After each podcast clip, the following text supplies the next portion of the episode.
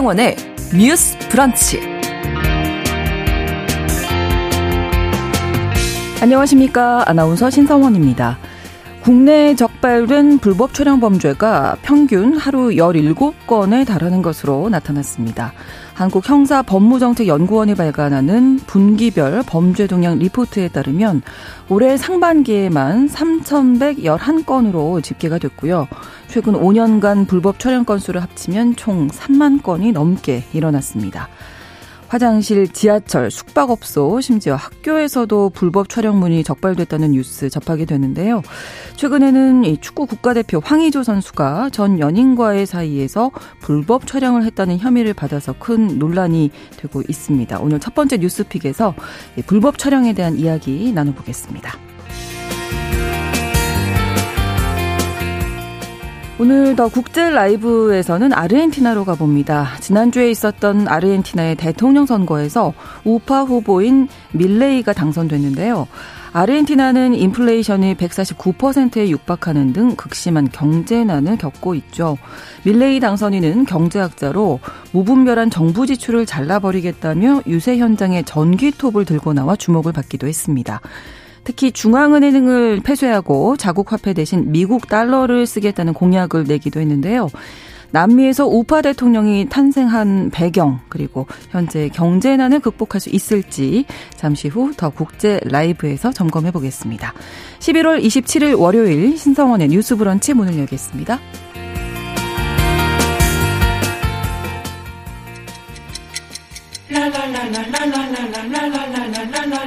듣고 공감하고 진단합니다. 우리 사회를 바라보는 새로운 시선. 신성원의 뉴스 브런치 뉴스 픽.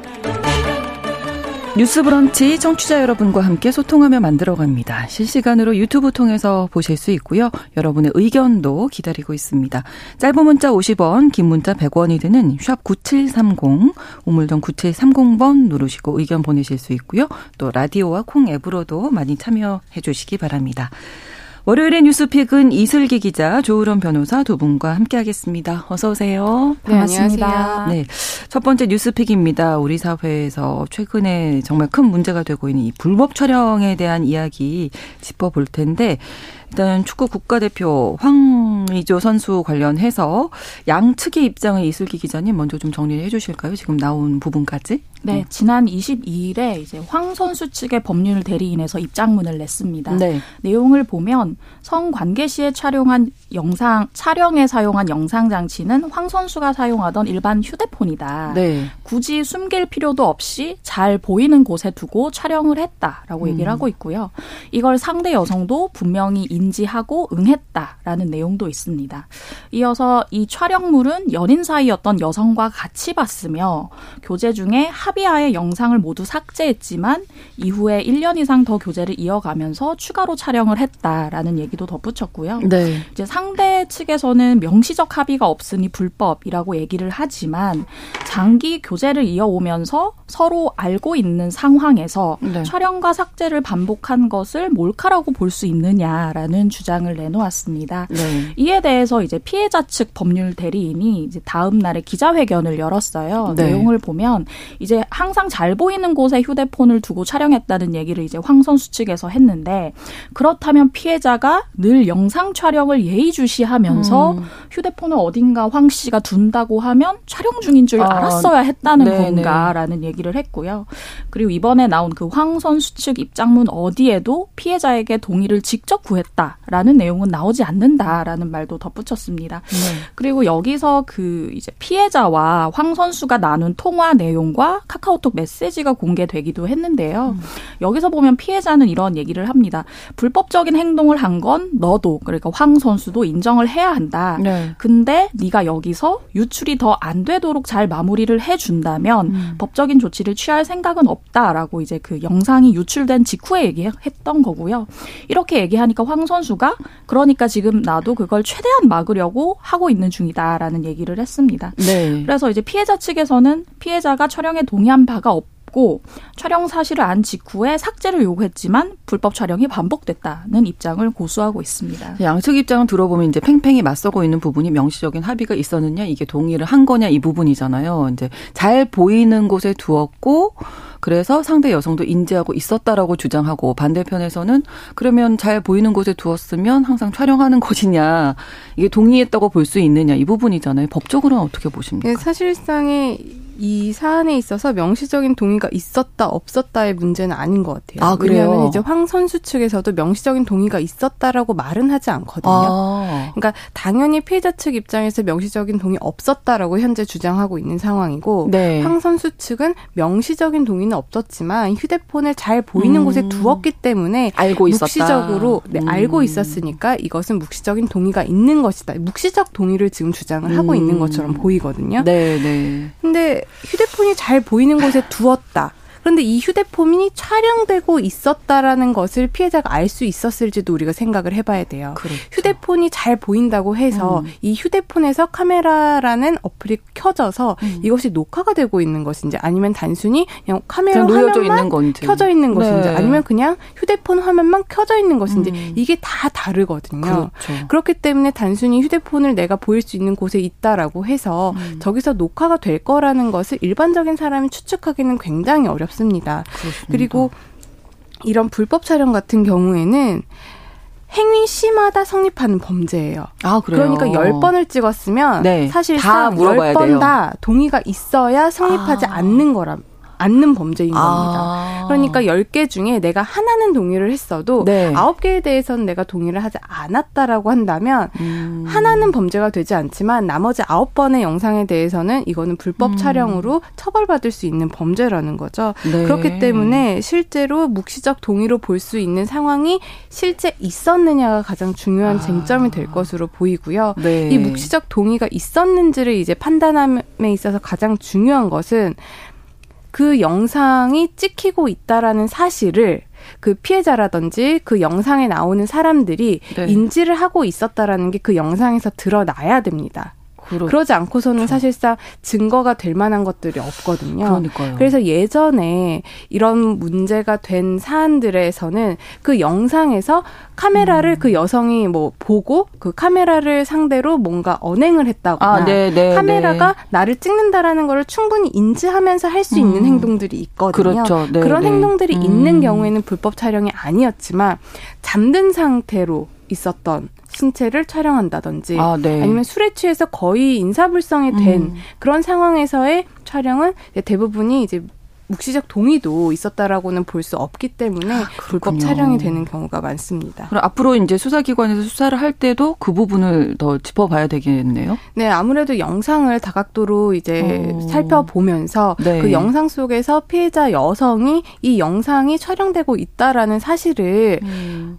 인지하고 있을 만한 상황이 있었는지를 볼 것이고요. 더 네. 나아가서 영상이 찍히기 전과 후의 사정을 종합해서 이 영상을 동의하에 찍었다라고 한다면 그거를 서로 봤다라고 한다거나 아니면 네. 나중에 그 영상에 대해서 서로 연인 간에 할 수 있는 대화를 했다거나 네. 이랬다라고 한다면은 묵시적 동의가 있었다라고 볼 수 있겠죠. 그렇죠. 하지만 그런 대화가 없었다거나 아니면 오히려 이 영상을 나중에 그 피해자 여성분이 발견을 해서 추궁을 하면서 이거 지워야지라고 음. 이런 이런 정황이 드러난다고 하면 네. 이거는 동의가 없었다라고 볼 수밖에 없는 것이죠. 그런데 이게 주장이 양쪽이 너무 다르기 때문에 이게 또 쉽지 않을 것 같기는 한데 일단 황 선수 측이 전 연인에 대한 이야기를 하면서 신변의 일부를 좀 공개해서 지금 2차 가해 논란이 또 있는데 이 부분에 대해서는 어떻게 보십니까?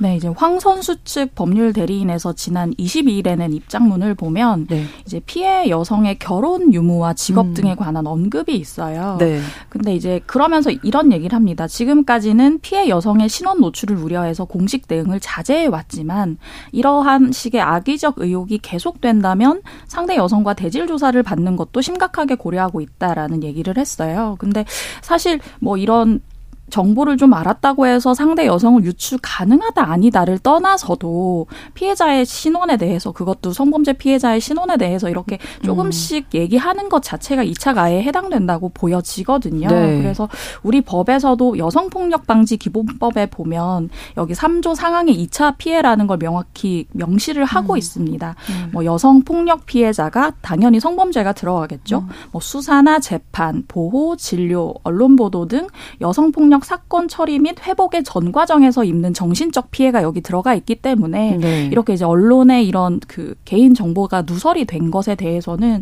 음. 좀 문제가 될 수 있을 것 같고요. 그리고 또 피해자 A 씨 측 법률 대리인이 이런 얘기도 했어요. 이제 자신이 황 선수의 또 다른 피해자인데 네. 나도 상담하고 싶다라는 연락이 여기 법률 사무소로 아. 왔다는 거예요. 네, 네. 그래서 실제 상담 예약을 잡기도 했었는데 아. 이 피해자의 신상이 조금 나왔던 이제 황 선수 측의 입장문이 보도된 이후에 이분이 돌연 상담을 취소했다. 음. 이것이 어떻게 보면 2차 가해의 여파인 것이다라는 주장이 제기되고 있기도 네. 합니다. 이게 이 정도 나와도 이제 지인이면 알수 도 있는 거잖아요. 어떻게 보면. 그렇죠. 그렇기 때문에 지금 2차 가해일 네. 수 있다라는 주장이 나오는 것이고 네. 사실상 이 부분에 대해서 피해자 입장에서는 자신의 주장을 자신의 음. 입장에서 주장을 할 수밖에 없잖아요. 그렇죠. 네. 객관적인 증거가 지금 뚜렷하게 뭐 동의를 했다 안 했다에 음. 대한 증거가 뚜렷하게 없는 상황에서는 자신의 주장을 할 수밖에 없는 것이고 물론 이제 황 선수 입장에서도 자신의 주장을 자신의 입장에서 주장을 할 수밖에 없습니다. 근데 그럼에도 불구하고 지금 피해자로 지목되고 있는 그 여성 A 씨에 대해서 뭐 직업이라든지 네. 아니면은 뭐 기혼 네. 유무라든지 이런 것들을 밝혀가면서 악의적인 어떤 의혹이 계속되면 이때까지는 여성을 배려했지만 그 여성을 마치 배려하지 않고 이젠 나도 그 음. 여성에 대해서 공식적으로 뭔가 더 네. 의혹을 제기하겠다라는 식으로 하는 것은 제3자가 보기에도 음. 그 여성이 더 이상 어떤 주장을 하지 못하게 하는 그렇죠. 협박적인 요소가 들어있다라고 보일 수 있거든요. 그렇기 네. 때문에 이런 부분은 좀 조심해서 해야 되지 않을까 싶습니다. 네. 거기에 이제 경찰이 황 선수 노트북도 살펴보고 있다고 하는데 이제 다각도로 살펴보는 것 같습니다. 영상물에 대해서. 네. 조을원 변호사님. 네, 지금 노트북뿐만이 아니라 지금 경찰 입장에서는 복수의 기기를 확보해서 음. 영상 복구라든지 포렌식을 진행하고 있다라고 하거든요. 네. 지금 나온 언론 보도를 보면은 복수의 휴대폰과 노트북이라고 딱 지명이 되고 있습니다. 네. 그렇다 그렇다고 한다면 휴대폰도 이제 수개가 되는 것으로 보이고 음. 노트북도 수개가 되는 것으로 보여서 지금 여기에서 또 다른 영상이 있을 것으로 경찰이 추정하고 있는 것이고요. 네. 그 영상에는 이 피해자로 알려진 사람뿐만 아니라 또 다른 피해자가 있다라는 식으로 지금 언론 보도가 나오고 있기 때문에 만약에 정상적으로 영상들이 복구가 된다라고 한다면 추가적인 피해자가 더 나올 수도 음. 있는 상황으로 보입니다. 그렇습니다. 또 다른 네. 피해자 얘기를 잠깐 말씀드리면 아, 이 사건을 네. 지금 서울경찰청 사이버범죄수사대에서 수사를 하고 있어요. 네. 근데 이제 수사를 하던 와중에 또 다른 피해 여성 B 음. 씨의 신원을 확보해서 조사를 하게 된 거예요. 아. 이 여성 같은 경우는 이분이 직접 뭐 형사 고소를 하거나 한 게 아니고요. 예. 경찰이 조사하던 과정에서 이분의 피해 사실을 알게 돼서 먼저 아. 확인을 해서 연락을 한 겁니다. 아, 그렇군요. 그렇게 해서 소환 조사를 마쳤는데 네. 이 피해자는 이제 경찰 연락을 받기 전까지는 자기가 이 영상 유출 피해자인지도 모르고 계셨다고 해요. 아. 그리고 당시에 황 선수가 영상을 촬영한 사실도 나는 몰랐다 라는 몰랐다. 얘기를 했고, 음. 근데 이분이 제가 아까 말씀드린 그 A 씨의 법률 대리인에게 네. 상담을 신청했던 그 분인지 여부까지는 아직 알 수는 아, 없는 그렇군요. 상황입니다. 네. 경찰이 네. 추가 피해자로 음. 지목해서 소환 조사를 한 거잖아요. 어떻게 그렇죠. 보면 그렇죠. 그렇기 때문에 경찰 입장에서도 이 영상에서 이 여성이 영상의 촬영 사실을 인지하고 있지 못했다라고 파악을 했을 가능성이 음. 크기 때문에 그 네. 부분 관련해서도 추가적인 피해자 그리고 또 다른 피해자가 있을지도 음, 우리가 그러네요. 좀 지켜봐야 될 것 같습니다. 어, 수사를 통해서 불법 촬영 여부 또 어떻게 결론이 날지 저희가 좀 지켜봐야 할 것 같고요. 한편에서는 이제 황 선수가 그 국가대표로 뛰었잖아요. 네. 며칠 전에. 네, 네. 국가대표팀에서 물러나라 뭐 이런 입장들이 지금 시민단체에서 나오고 있는데 각계에서 어떻게 보십니까? 이게 황 선수가 6월에 이제 그 불법 촬영 영상 유포 피해자였다가 이달 중순에는 불법 촬영 피의자 신분이 됐거든요. 네네. 네. 근데 그 이후인 지난 21일에 이제 중국에서 열린 북중미 월드컵 아시아 지역 2차 예선 C조 2차전에 이제 교체 선수로 나왔어요. 이 상황이 이 지금 이 현실에 더욱 기름을 붓는 그런 그렇죠. 상황이 됐는데요. 이걸 보고 이제 스포츠 시민 단체에서 성명서를 냈습니다. 체육 시민 연대라는 곳인데 네. 지난 24일 여기서 뭐라고 했냐면 불법 촬영 혐의로 경찰 수사를 받는 황 선수의 국가대표 퇴출을 요구했습니다. 어, 이런 불법 촬영으로 피의자가 된 축구 선수가 대한민국을 대표해서 경기에 뛸 자격이 있는가라고 이렇게 비판을 했고요. 이어서 이제 축구 협회도 즉각 공개 사과를 해야 하고 하고 네. 불법 촬영과 2차 가해 선수의 국가대표 자격을 박탈해야 한다라는 주장도 폈습니다. 뿐만 아니라 이제 국회 문화체육관광위원회에 여당 간사인 이용호 의원이 있어요. 이용호 의원 같은 경우는 26일 자기의 페이스북에 이제 문화체육관광위원회 소속 의원으로서 음. 황 선수에 대해 출전 금지 같은 엄중한 징계를 내릴 것을 촉구한다라는 얘기를 했고요. 네. 사회적 공인으로서 도덕적 무리를 넘어서 동의 받지 않은 불법 촬영물이 유포되도록 했다면 유포되도록 했다면 여기서는 조금 사실관계를 따져볼 여지가 있는 네, 것 같지만 네. 음. 명백한 형사처벌 대상이다라는 음. 얘기를 했고요. 어, 지난 22일에 이제 여성 단체인 한국 여성 민우회에서도 성명을 냈습니다. 근데 저는 여기 성명이 굉장히 눈에 들어왔던 게 음. 이제 불법 촬영 혐의로 경찰 조사를 받고 있는 선수가 운동장에서 뛰는 모습을 보면 대중에게 불법 촬영을 해도 문제가 없다는 음. 사회적 메시지를 전달한다라는 우려를 얘기했고요. 네. 사실 어떻게 보면 아직 유무죄 여부는 나오지 않은 상황이긴 하잖아요. 그렇죠. 그거 자체는 사법부에서 판단할 몫이긴 하지만 사법적 조치 외에도 이 사안이 미친 미치는 영향 자체를 음. 대한축구협회는 고려해야 할 책무가 있다라고 주장을 했습니다. 네. 저희가 뉴스 전해드리면서 불법 촬영 관련된 뉴스도 뭐 여러 차례 또 말씀을 나눴던 기억이 있는데 정말 이게 심각해서 올해 상반기 보니까 한 3천 건 발생했 더라고요. 네, 이걸 이제 하루 평균으로 따지면 하루에 아, 17건 꼴로 발생이 하는 거예요. 정말 무시무시한 일이라고 볼 수 있는데 네. 이제 한국 형사법무정책연구원이 발간한 이제 분기별 리포트를 보면요. 네. 올해 상반기만 말씀하신 것처럼 불법 촬영 범죄 건수가 3,111건에 달하고 있습니다. 이게 연도별로 보면 2018년에 6천여 건이었고 네. 2019년에 5,881건, 2020년에 조금 5,100여 건으로 줄어들어요. 네. 근데 2021년부터 6,500여 건으로 다시 늘거든요. 이거 왜 그런가 생각해 보면 대면 접촉이 적었던 음. 코로나 19 시기를 제외하고는 다시 상승세다, 그러네요. 증가세다 이렇게 음. 보시면 될 것 같습니다. 네. 여러 가지 사실 많은 수법들을 저희가 많이 전해 듣습니다. 제가 네. 또 말씀드렸던 네. 것 가운데 뭐 건물주 아들이 네. 원룸에 이제 해당 아. 여성이 없을 때 이렇게 소위 몰카라고 하는 네. 불법 촬영을 설치를 해서 불법 촬영을 한 경우 이런 거라든지 뭐 화장실에 설치한 경우는 너무 많이 말씀을 듣고 그렇죠. 또 제주에서는 이제 그 여성 교사 화장실에 음. 이제 그 갑 티슈라고 하죠. 네 이렇게 네. 갑 티슈 안에 이제 휴대전화를 아. 넣어서 촬영한 케이스, 학생이 촬영한 케이스도 얘기가 나오기도 했고요. 또 이제 그 휴대폰에 이제 망원 렌즈를 부착을 아. 해서 아, 그래요? 네, 건너 편 건물에 있는 사실 와. 저희가 이제 집에 있을 때는 여성분들도 좀 옷을 많이 벗고 있는다거나 편안하게 계시잖아요. 그렇죠. 집이니까. 그렇죠. 뭐 네네. 뭐 샤워한 전후라거나 이럴 수 있는 그런 장면을 촬영해서 아. 적발된 건수 같은 것들이 지금 언론 보도에 나오고 있습니다.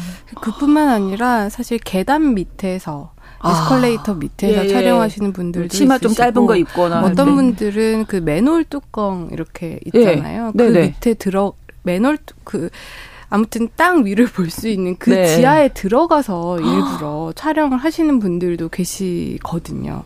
이렇듯이 정말 범행 수법이 와. 너무 다양하고 상상할 수 있는 범주를 뛰어들고 있고 지금 기자님께서 평균적으로 매일 18건씩 음. 불법 촬영 범죄가 일어난다라고 말씀을 하셨는데 네. 제가 생각했을 때는 이거보다 훨씬 많습니다. 음. 왜냐하면 음. 이거는 실제 사건화된 일이잖아요. 그렇죠. 네, 그런데 네. 아까 저희가 말씀드린 사건에서도 그 피해자 B 씨 같은 경우는 자기가 이게 촬영된지도 몰랐다. 그렇기 음. 때문에 신고도 못했고 나중에 밝혀진 사안이기 때문에 자기가 모르면 신고를 할 수가 없고 그 신고를 못 하게 되면 이게 범죄로 밝혀질 가능성이 굉장히 낮습니다. 그렇죠. 그렇기 때문에 이건 지금 밝혀진 것만 매일 18건일 것이고 밝혀지지 않은 것들을 하면 훨씬 더 많을 것으로밖에 생각이 안 되는 거죠. 네, 뭐 이게 남녀 나눔 문제는 아니지만 여성분들은 많이 이제 공중 화장실 가면 막 살펴보실 거예요. 구멍들을 되게 조심하게 네. 보죠. 네네. 네. 왜냐하면 예전에 무슨 구멍에 이게 다 카메라가 네. 설치돼 있다. 그러니까 그걸 뭐 다 휴지로 막아야 된다라고 맞아요. 해서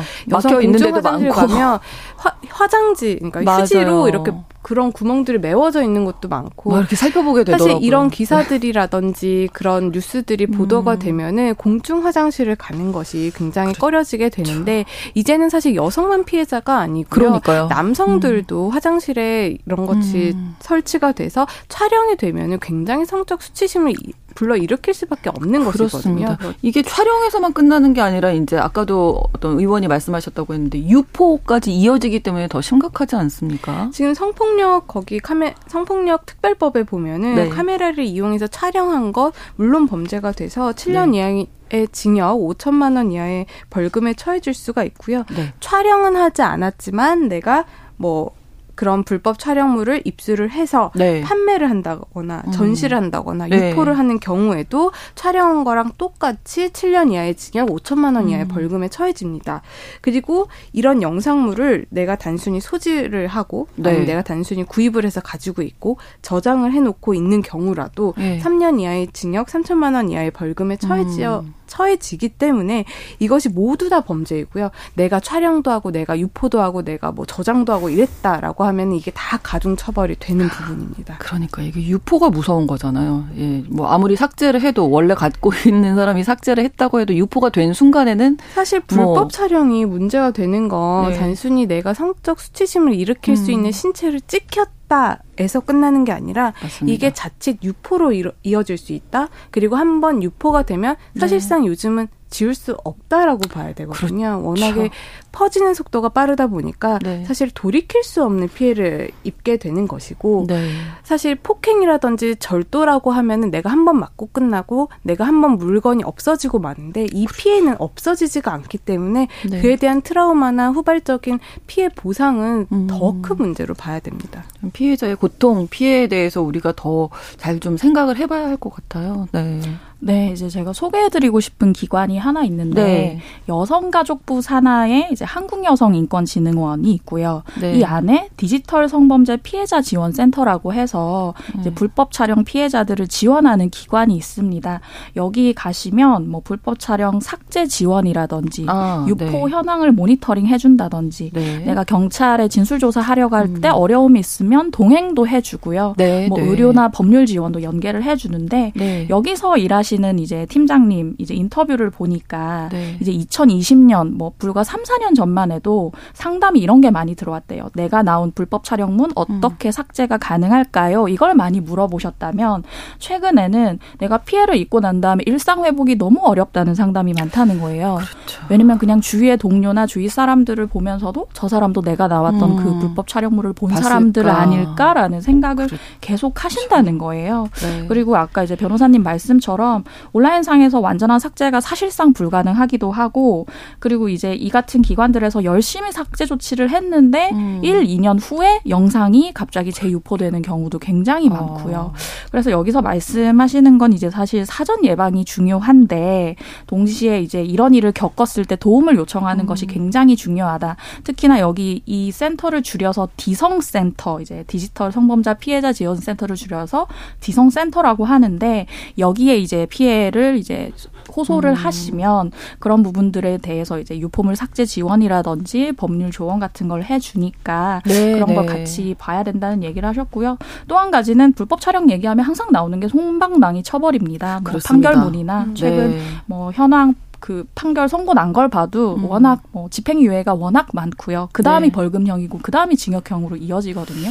이거에 대해서 사실 감경 요인들 거기 나온 감경 요인을 보면 여성들 입장, 피해자 입장에서는 저게 감경 요인이란 말이야? 뭐 초범이라든지 반성의 네. 기미가 있다 이런 얘기가 안 와닿는 경우가 많은데 이거에 대해서도 재판부의 성인지 감수성이 조금 더 발전되기를 좀 네. 촉구하는 바입니다. 네. 특히 사실 감경 요인 중에 초범 같은 경우에는 사실 음. 걸린 게 초범인 거지. 그렇죠. 찍은 네. 영상물은 많은 경우에도 이게 음. 한번 지금 재판받고 있기 때문에 초범으로 처리하고 전과 기록이 없으니까 그거를 양형 감경 요소를 삼는 사건들이 굉장히 많거든요. 음. 그렇기 때문에 그런 부분도 우리가 양형인자를 좀 손봐야 되는 음. 것 같고 또 요즘엔 또 공탁을 피해자가 원치 않더라도 공탁을 할 수 있는 방법들이 있어요. 네. 그런 부분에도 공탁을 했다고 해서 이걸 또 양형인자로 보, 그러니까 감경, 감경. 요소로 음. 보는 경우들도 있기 때문에 그런 부분에 대한 좀 수정이 필요한 시, 상황이라고 생각을 합니다. 네, 1부 마치고 2부에서 계속 이어가고요. 11시 30분부터 일부 지역에서 해당 지역 방송 보내드립니다.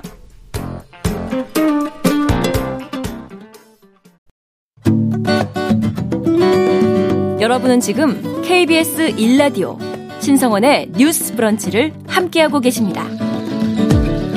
네, 앞서서 불법 촬영 범죄에 대한 이야기 나눴는데 한 번 더 말씀드릴게요. 디지털 성범죄 피해자 지원센터 네. 이쪽으로 또 많은 지원 받으실 수 있으니까 꼭 알아두시면 좋겠습니다. 두 번째 뉴스픽 정말 안타까운 사건 전하게 됐습니다. 지난 24일이었죠. 늦은 밤 서울 도심에서 일을 하던 청소 노동자가 사망을 한 사건인데요. 이날이 이분이 첫 출근일이었는데 이게 어떤 일이 있었던 건지 사건 경위를 이슬기 기자님 예, 좀 정리해 주시죠. 네, 이제 첫 출근한 50대 청소 노동자가 일을 시작하고 2시간 반 만에 쓰러진 사건인데요. 네. 이제 노조와 소방 등의 의견을 종합해 보면 24일 오후 10시 26분쯤에 서울 중구의 한 시장 근처 길가에서 네. 청소 노동자인 50대 A 씨가 갑자기 쓰러졌습니다. 이걸 이제 시민이 보고 신고를 하고요. 소방이 출동해서 A 씨에게 이제 CPR이라고 하는 심폐소생술을 진행했고 네. 근처 병원으로 옮겼으나 결국 사망을 했습니다. 말씀드린 것처럼 이제 첫 출근 후 2시간 반 만에 이뤄진 일이고요. 사인은 심금경색으로 알려지고 있습니다. 네. 전국 민주 일반 노조 등이 이제 성명을 내고 이번 사건은 청소 노동자들에게 예견됐던 일이다 이렇게 주장을 했더라고요. 이건 어떤 내용인가요?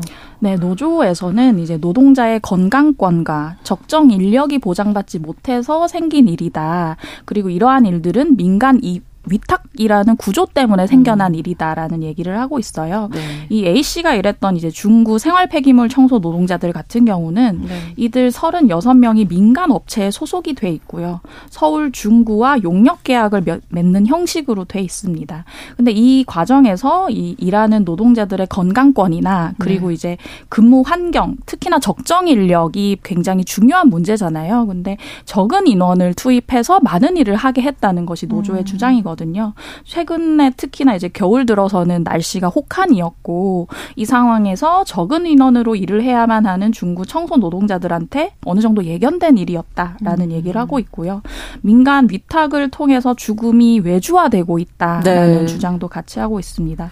더불어서 노조가 얘기한 것 가운데는 이 용역 업체가 이 A 씨의 건강 검진 결과조차 받지 않았다라는 주장을 하고 있어요. 아, 네. 근데 이제 중구청에서 얘기하기로는 보면은 이제 이번 일 자체가 적정 인력 문제를 해소하기 위해서 이제 인원을 투입하다가 생긴 일이라는 거예요. 아, 네. 이분 자체가 이번에 처음 일을 하신 네, 분이었잖아요. 네. 그 과정에서 일어난 안타까운 사고다라는 음. 얘기를 하고 있고 A 씨 같은 경우는 문진표 자신의 건강 상태에 대해서 문진표를 작성하기도 했다라는 대답을 했습니다. 네.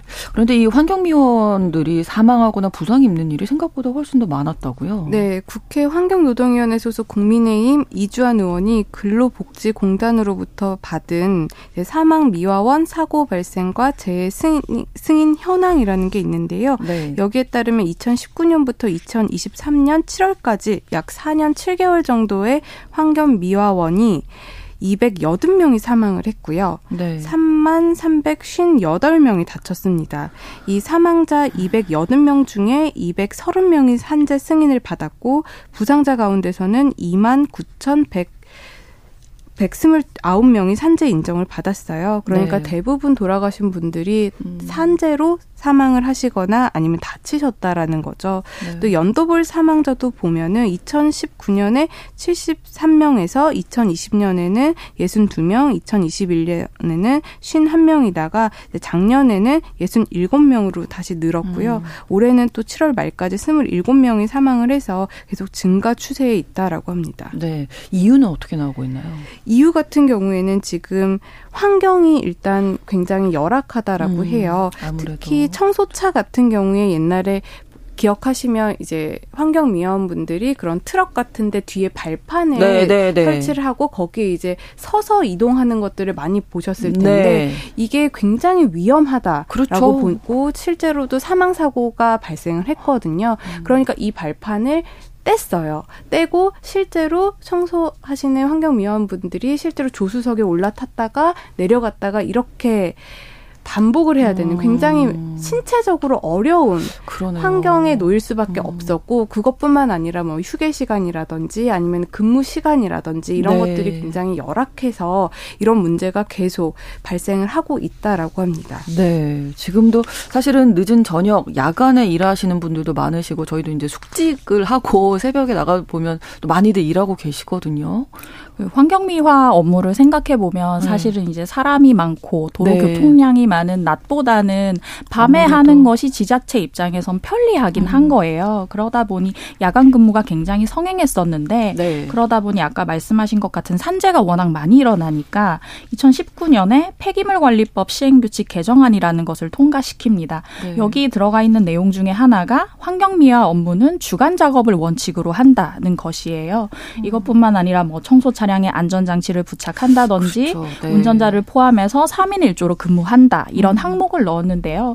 문제는 이러한 것을 관리 감독하는 지자체가 조례를 만들어서 운영을 하는 것인데 이 조례 제정이 권고 사항에 그치는 거예요. 아, 의무가 네. 아니다 보니까 네. 지자체 입장에서는 아 우리도 주간 작업 하고 싶은데 음. 이러저러한 어려움이 있어서 인력이 부족하고 낮에는 이제 시민들의 불편을 끼칠 수가 있어서 밤에 일을 한다라고 해서 사실은 이 개정안이 통과된 게 2019년 12월이고 벌써 3년 가까이가 됐지만 네. 아직까지 지자체에서는 주간 근무제를 도입을 제대로 못한 경우가 굉장히 많습니다. 그렇구나. 그리고 주간 근무제를 하려면 인력이 그만큼 많아질 수밖에 없거든요. 그렇죠. 업무량이 아무래도 밤처럼 음. 수월하지 않다 보니까 네, 네. 그런데 이런 인력 보강이 빨리빨리 이뤄지지 않는 것이고요. 네. 그리고 아까 말씀 주신 그 한국형 청소차 같은 경우 이제 국가에서 그 발판 위에서 이제 매달려서 가시던 미아원 분들이 너무 다치니까 한국형 청소차라는 걸 도입을 해요. 네. 이거 같은 경우는 그 이제 폐기물을 실는 적재함과 네. 운전석 사이에 공간을 둔 차인 아, 거거든요. 아, 그래서 이걸 지금 2023년 현재까지 200여 대 가까이 이제 보급을 했는데 문제는 지자체에서 필요한 청소차는 지금 만 대를 훨씬 넘어가고 있는데 200여 대밖에 안 되니까 이게 너무 네, 수량이 부족한 네. 거예요. 실제 또 도 입한 지도 꽤 됐는데 음. 2018년부터 도입했는데도 보급 실적이 200여 대밖에 안 된다고 하면 네. 의지가 있는 거냐라는 말이 나올 수밖에 없는 부분이고요. 그러다 보니까 이분들이 이제 조수석을 오르락 내리락 음. 하며 일을 하시거나 혹은 그냥 아예 차에 타지 않고 뛰어다니시면서 일을 하는 경우가 많아서 무릎이라든지 뭐 네. 뭐 전신 건강에 더욱 우려가 되고 있는 상황입니다. 네. 지자체 지역마다 또 소속이 다 다르시고 근무 형태도 조금씩 다르던데 좀 달라져야 할 부분 마지막으로 한 말씀씩 듣고 마무리하겠습니다. 환경 미화원들의 업무가 이게 필수 노동 업무라고 볼수 그렇죠. 있는 거예요. 네, 우리가 네. 국민들이 살아가기 위해서는 필수적으로 있어야 되는데 그럼에도 불구하고 여러 가지 처우라든지 음. 아니면은 근무를 하는 환경이라든지 급여라든지 뭐 노동하시는 분들의 연령이라든지 네. 이런 게 굉장히 취약합니다. 그리고 평균 직업 대비 고령자분들도 굉장히 많으시고 그러시죠. 여성들의 비율도 너무 많고 많고 그렇기 때문에 이런 부분들에 대해서 위험성이라든지 여러 가지가 개선이 안 되고 있는 부분인데 음. 이것을 개선을 하기 위해서는 아까 기자님 말씀을 해주신 우리 법이 개정이 됐기 때문에 나아질 것도 있지만 네. 법이 개정이 되면은 이것을 뒷받침할 재정 같은 것들이 음. 뒷받침이 되어야 아, 이게 그렇죠. 실제적으로 운영이 되는 것이거든요. 네. 그렇기 때문에 그런 부분에 대해서도 우리가 재정이 어떻게 운영이 되고 음. 있고 확보가 되고 있는지도 우리가 봐야 될 것 같고요. 네. 또 이제 임시직 비율이 굉장히 높다고 합니다. 그리고 그렇죠. 필수 업종임에도 불구하고 75%가 지금 민간에 위탁해서 운영 음. 중이라고 하니까 사실상 아까 죽음의 외주화라고 음. 말씀을 하셨다시피 이런 위험 요소들이 다 외주화가 되면 그만큼 보호를 받지 못하는 사각지대가 늘어나고 있는 거기 때문에 네. 그런 부분에 대한 검토도 다시 한번 필요할 것 같습니다. 네, 이슬기 기자. 네, 저도 적극 공감하고요. 이분들 음. 하시는 업무가 정말로 공공성에 입각한 업무잖아요. 그렇죠? 이분들이 네. 하루 일을 안 하시면 저희가 즉각적으로 피해를 맞아요. 보는 사안이고요. 네. 그렇기 때문에 지자체가 더욱 좀 이 민간 위탁 계약을 하더라도 음. 그 업체가 어떻게 굴러가고 있는지 그렇죠. 그런 안전 점검은 네, 네. 제대로 하고 음. 있는지를 부릅뜨고 지켜봐야 할것 음. 같고요. 그리고 오, 이번 달에 나온 기사 가운데 이제 새로운 한국형 청소차를 개발 중에 있다는 기사가 네. 나왔어요. 왜냐하면 음. 아까 말씀드린 지금까지 보급된 청소차 같은 경우는 네. 크기가 좀 커서 골목 사이사이 들어갈 수 없다는 아, 지적이 계속 됐었거든요. 네. 그런데 이제 올해 환경부가 이제 중소형 청소차 개발을 위한 긴급 입찰 공고를 냈는데 음. 이것도 적극적으로 개발을 했으면 하는 바람입니다. 그렇습니다. 이렇게 뉴스픽 마무리하도록 하겠습니다. 이슬기 기자, 조으론 변호사 두 분과 함께했습니다. 고맙습니다. 감사합니다. 감사합니다. 신성원의 뉴스 브런치는 여러분과 함께합니다. 짧은 문자 50원, 긴 문자 100원이들은 9730. 무료인 콩앱과 일라디오 유튜브를 통해 참여해주세요. 슬기로운 뉴스 생활 서울신문 곽소영 기자와 함께하겠습니다. 어서 오세요. 안녕하세요. 네, 오늘 첫 번째 뉴스 어떤 건가요? 네, 지난주 월요일에 제가 슬기로운 뉴스 생활에서 정부 24와 세울 행정 시스템이 오류가 생겼다는 상황 아, 네. 전해드렸었잖아요. 네. 근데 오늘까지 일주일 사이에 비슷한 사태가 네 번이나 반복이 음. 됐습니다. 이 전산망 오류 사태가 계속 이어지면서 일각에서는 디지털 재난이 아니냐 이런 강도 높은 비판도 나오는 상황이거든요. 네. 그래서 원인이 뭔지 제, 대책은 어떻게 마련이 되고 있는지 한번 짚어보겠습니다. 지난주에 짚어주셨는데 그 사이에 또 네 번이나 발생한 거네요. 맞습니다. 네. 이 정부 24와 새올 시스템에 오류가 생긴 게 지난주 17일이었거든요. 네. 근데 19일에 두 시스템은 정상화가 됐는데 22일에 행정안전부의 차세대 주민등록 정보 시스템이 약 20분간 오류 현상을 보였습니다.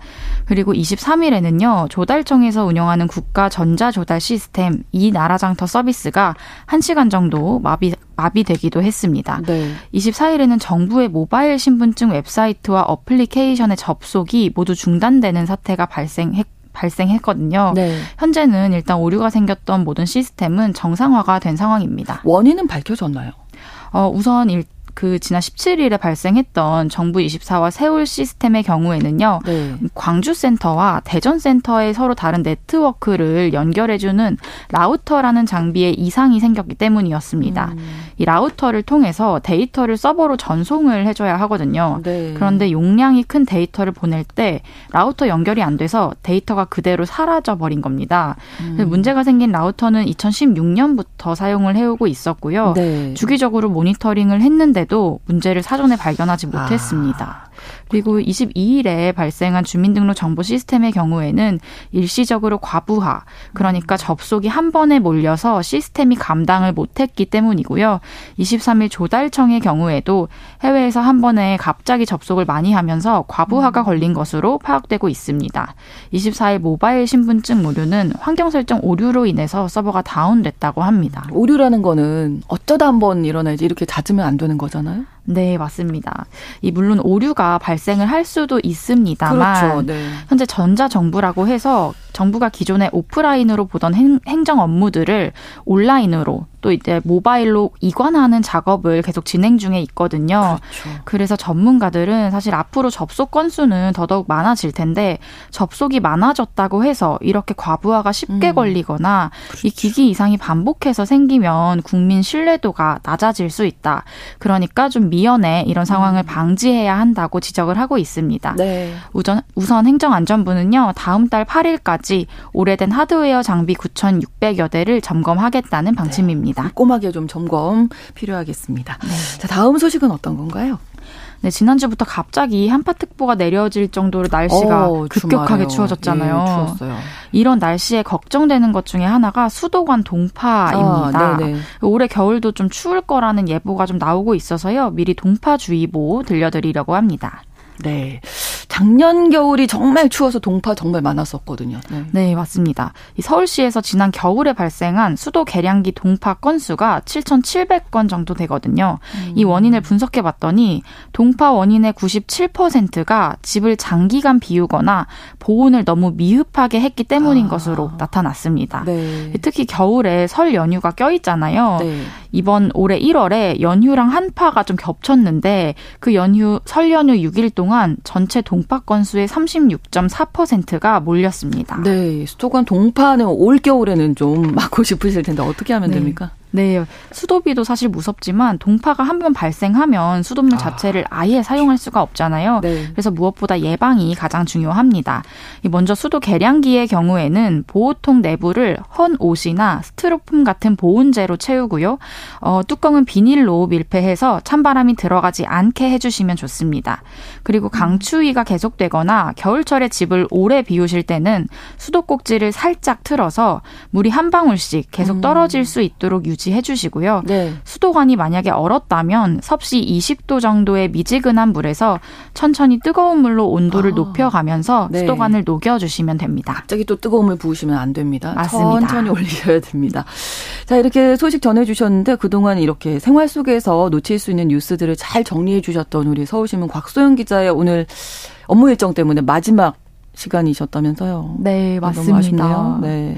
제가 4월 17일부터 슬기로운 뉴스 생활 맡아서 뉴스 전달해 드렸는데요. 네. 이 7개월 조금 넘는 기간 동안 어떻게 하면 이 헷갈리는 뉴스들, 어려운 단어나 내용들을 한 번 듣고도 귀에 쏙쏙 들어오게 설명드릴 수 있을지 고민을 좀 많이 해, 하는 시간이었습니다. 네. 저는 사실 신문 기자거든요. 네. 그래서 방송용으로 설명드리는 게 처음에는 좀 서투르기도 했는데요. 아니에요. 첫 시간부터 잘하셨어요. 그랬나요? 네. 감사합니다. 네. 그래도 이렇게 잘 듣고 있다고 응원해 주신 음. 이 뉴스 브런 브런치 식구들이랑 청취자, 청취자분들 덕분에 네. 오늘까지 이렇게 별탈 없이 마무리할 수 있었습니다. 네. 어, 지금까지 음. 들어주셔서 감사하고요. 네. 저는 신문 기사로 네. 인사드리겠습니다. 기사로 만나 뵙고 늘 응원하겠습니다. 감사합니다. 네, 서울신문 곽소영 기자였습니다. 고맙습니다. 감사합니다.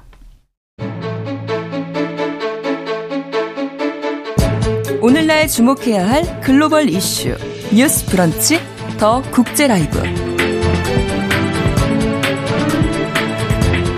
나라 밖 소식 전해드리는 더 국제 라이브 외신캐스터 조윤주 씨와 오늘도 함께하겠습니다. 어서 오세요. 네, 안녕하세요. 자, 아르헨티나 대선 결과 극우 성향의 밀레이 후보가 당선됐죠? 네. 네.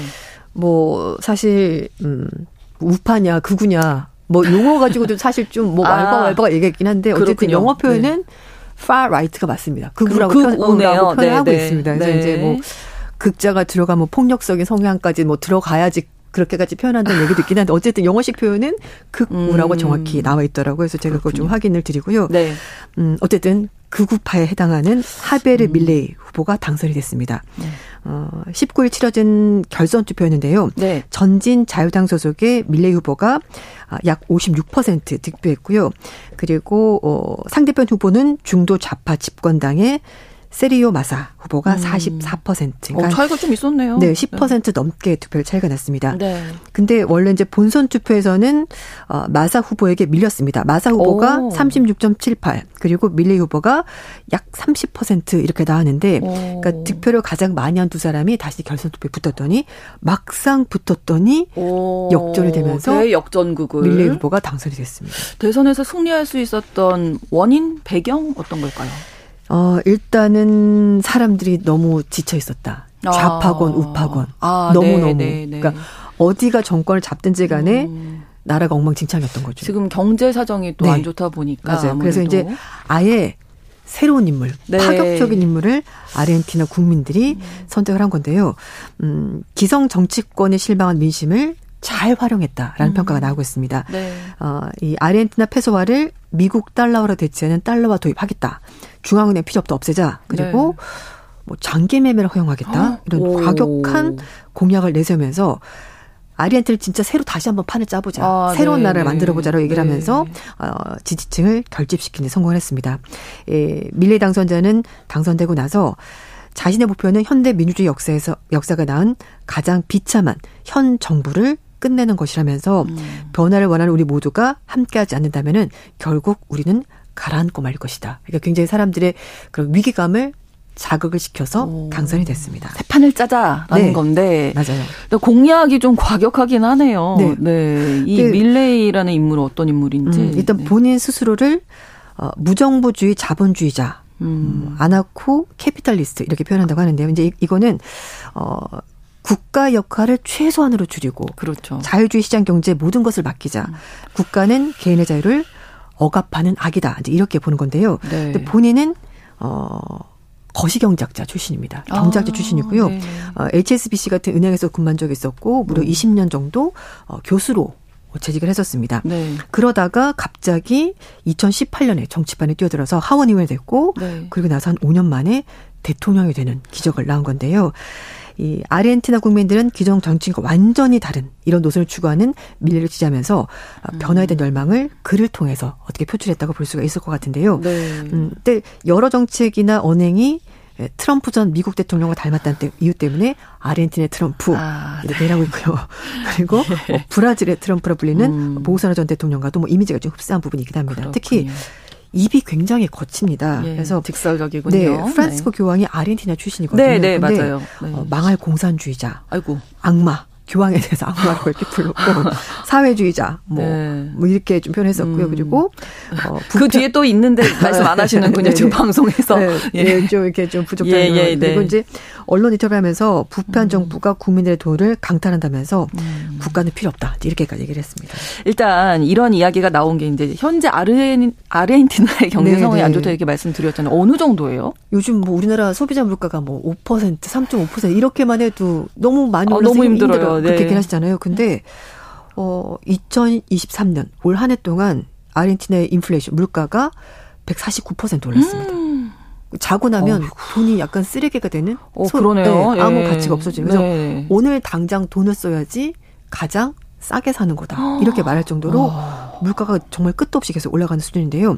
그러다 보니까 외환 보유고는 마이너스 그리고 이 아르헨티나 통화인 페소는 암시장에서 40% 이상 하락하면서 통화 가치 거의 없습니다. 그러네요. 그리고 실업률은 20% 넘게 올라갔고요. 어, 통화 가치 하락을 상쇄하기 위해서 2천 페소 신권을 발행을 했는데 네. 아무런 효과가 없었고 국가 부채는 현재 3,820억 달러 이르고 아. 있습니다. 이 살인적인 물가 때문에 4,500만 아르헨티나 인구 중에서 40%가 빈곤 상태라고 BBC가 전했고요. 네. 뭐 외환 보유고 바닥나서 국제 통화 기금으로부터 440억 달러 규모의 빚까지 갚아야 되는데 이거 제대로 당연히 못 갚고 있습니다. 근데 사실 과거에도 여러 차례 경제 위기가 있었습니다. 그렇죠. 어, 네. 98년부터 2002년까지 경제 위기가 계속했는데요. 지금은 그때보다도 훨씬 더 심각하다고 합니다. 음, 국내 총세는 90% 넘는 부채를 가지고 있고 그래서 결국 2018년에 IMF에 지원을 요청했는데 IMF가 돈을 줄 때는 그냥 주는 게 아니라 그렇죠. 요구 조건이 있습니다. 네. 재정 적자 줄여라, 외환 음. 보이고 확충해라 이런 조건을 내걸었는데 제대로 지켜진 것은 아무것도 없습니다. 그리고 결국 2020년에 디폴트 선언했고요. 아르헨티나는 국제 금융시장으로부터 거의 이제 뭐 아무런 역할도 하지 못하는 그런 어. 상황이 됐고 결국 중국과 182억 달러 규모의 스와프 협정을 통해서 돈을 좀 마련하게 됐는데요. 하지만 50억 달러 추가 지원을 받으면서 어쨌든 중국에는 의지를 하고 있는 상황이 됐습니다. 새 판을 짜기도 쉽지 않은 상황인 맞아요. 것 같아요. 어떻게 하다가 이렇게 된 건가요? 일단 정부가 재정을 너무 많이 썼습니다. 아. 음, 1980년대 이후에 아르헨티나는 어, 필요한 예산을 확보하면서 네. 증세보다는 일단 돈을 찍어내는 쪽으로 아. 어, 가닥을 잡았고요. 이렇게 재정을 마구 풀면서 에너지, 의료, 대중교통에 막대한 보조금을 지급했습니다. 어, 그러니까 사람들이 불만이 있을 때마다 연금 올려주고 돈으로 어, 네. 뭐 급여 올려주고 네. 이런 식으로 이제 계속 돈을 푼 건데요. 물론 음. 정치적으로는 약간 이상적인 형태일 수 있긴 음. 하겠습니다만 결국은 이 아무것도 해결하지 못했고 결국 이 많이 풀린 돈들이 인플레이션으로 가게 된 거죠. 그렇죠. 그래서 음. 아르헨티나 국민들은 이제 금융과 예금 자체를 아예 신뢰가 저축을 하겠습니까? 그러니까 지금 물가가, 이 상황에서 네, 물가가 계속 오르면 뭘 어떻게 하겠어요? 네. 그래서 아르헨티나 정부가 국민의 예금 계좌를 몰수한 후에 마음대로 인출할 수 없도록 만들기까지 했다고 하는데요. 그러니까 사실 경제가 거의 파탄이 났다. 네, 이렇게 봐야 될 것 같습니다. 네, 이렇게 아르헨티나 경제가 망가진 이유 중에 하나가 페론주의 때문이다. 네. 이런 얘기 있더라고요. 네, 맞습니다. 후안 페론 전 대통령의 네. 책임을 부인할 수가 없는데요. 1946년부터 55년까지 그리고 1913년부터 14년까지 이렇게 대통령을 했는데 군인 출신이고요. 음, 그 46년에 처음 대선 출마하면서 권력을 잡았는데 말씀인 것처럼 모든 산업의 국유화, 음. 복지 확대, 임금 인상 통한 노동자 수입의 증대 그리고 외국 자본 배제 이거를 경제 정책의 축으로 삼았습니다. 네. 국가 주도로 산업화를 추진하면서 물론 처음에는 잘 됐긴 했습니다만 이러면 효율성이 떨어지거든요. 그렇죠. 철도, 항만, 국유와 은행 설치 그리고 자유무역 대신에 보호무역주를 선택을 하면서 교육을 통제했는데요. 음. 그 전으로 거슬러 올라가면은 사실 1900년대만 하더라도 미국보다 1인당 GDP가 많았던 경제 예, 예. 대국이었고 그리고 그렇죠. 유럽에서 이민 갈 정도로 굉장히 좋았습니다. 맞아요. 근데 네. 너무 오랜 기간 동안 농업 대국 자리를 지키면서 아. 산업화를 구조를 바꾸는데 실패한 거죠. 그래서 점점 떨어지면서 중진국까지 몰락했고 결국은 이렇게 여러 차례 음. 국가 부도 또 디폴트 경험하게 된 겁니다. 그러니까 이제 밀레이 후보가 대선 공약에서 공공 부문을 축소하겠다 네. 이 얘기가 네. 나온 거군요. 맞아요. 네. 그래서 어, 이 얘기가 나오자 국민들이 진짜 열광한 겁니다. 그렇겠죠. 다 해봤지만 네. 결국 안 된 거니까. 그래서 음.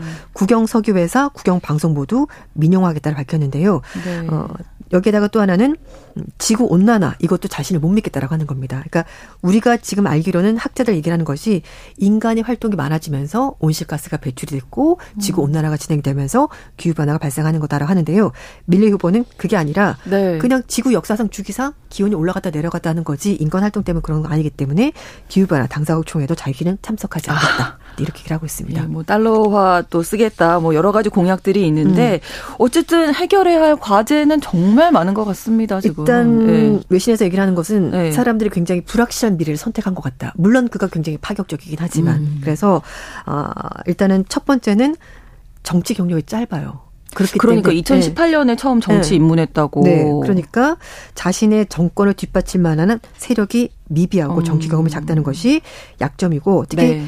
대선 기간에 제시했던 여러 가지 공약들이 너무 다 파격적이다 보니까 네. 이게 혹시라도 사회 혼란으로 연결되는 것이 아닌가라는 얘기도 나오고 있고요. 네. 그또 하나는 그 전진 자유당 소속인데요. 네. 이 어, 정당이 전체 의회에서 차지하는 의석이 3분의 1에 불과합니다. 그러니까 아. 대통령이 원하는 정책이 있다고 하더라도 의회가 통과시켜주기가 네. 쉽지 않을 거다라는 음. 얘기를 하고 있고요.